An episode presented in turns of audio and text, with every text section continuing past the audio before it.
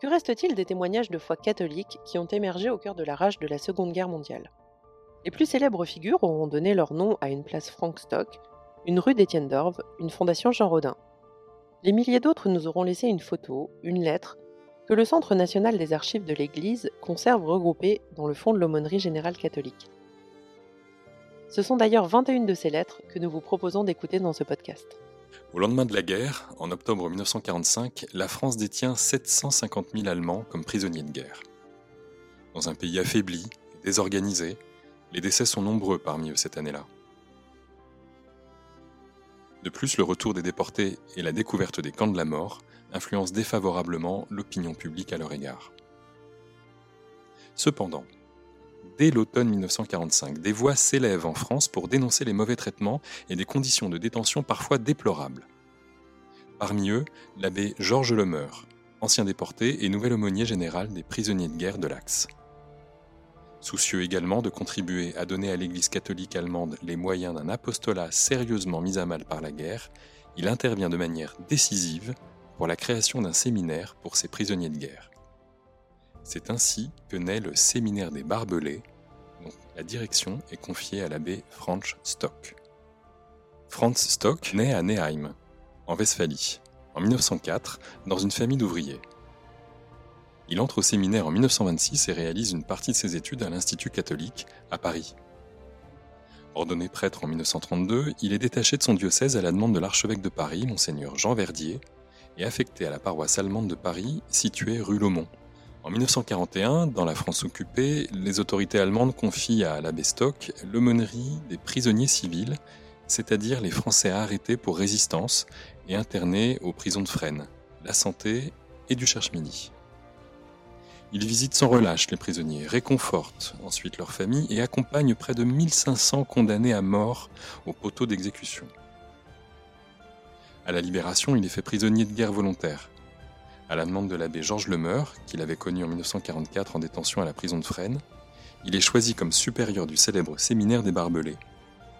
Celui-ci, situé à Orléans, puis au Coudray, près de Chartres, regroupe les séminaristes allemands prisonniers entre 1945 et 1947. La lettre dont il est ici question est envoyée par l'abbé Stock à l'aumônerie générale et relate la visite d'Edmond Michelet, alors ministre des Armées, au séminaire des Barbelés. L'abbé Stock l'avait rencontré en 1943, alors qu'il était prisonnier à Fresnes, avant qu'il ne soit déporté au camp de Dachau.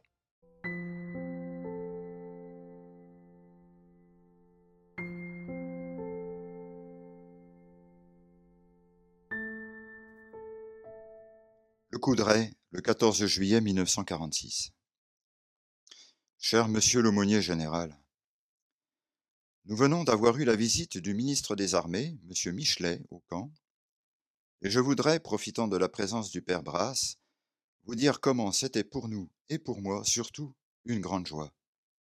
Que le ministre s'est fait la peine d'interrompre son voyage dans la région de Chartres pour nous voir, nous a touchés, et nous sommes tous pleins de remerciements envers ce geste.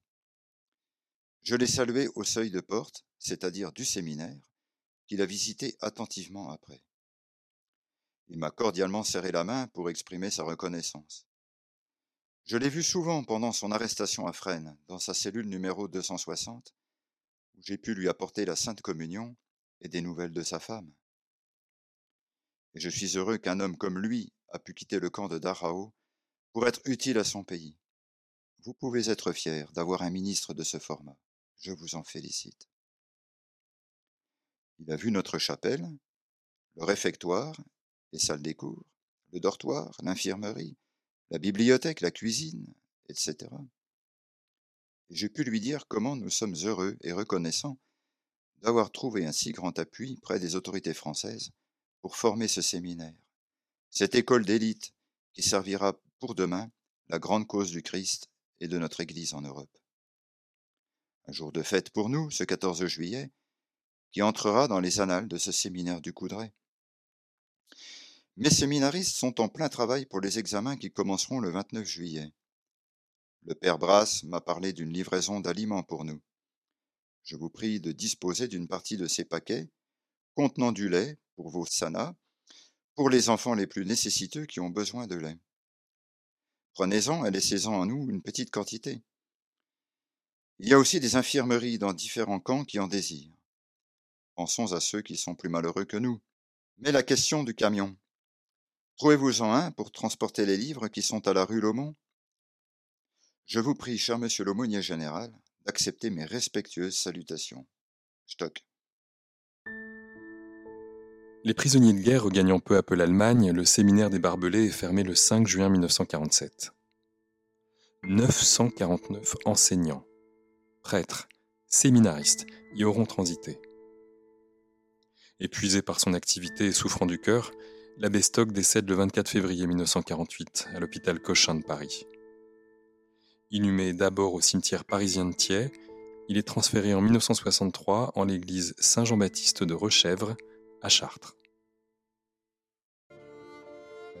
Ce podcast a été concocté par la direction de la communication de la Conférence des évêques de France et le Centre national des archives de l'Église. On vous invite à découvrir sur le site église.catholique.fr le dernier numéro de Documents Épiscopat à propos des archives de l'Église de France.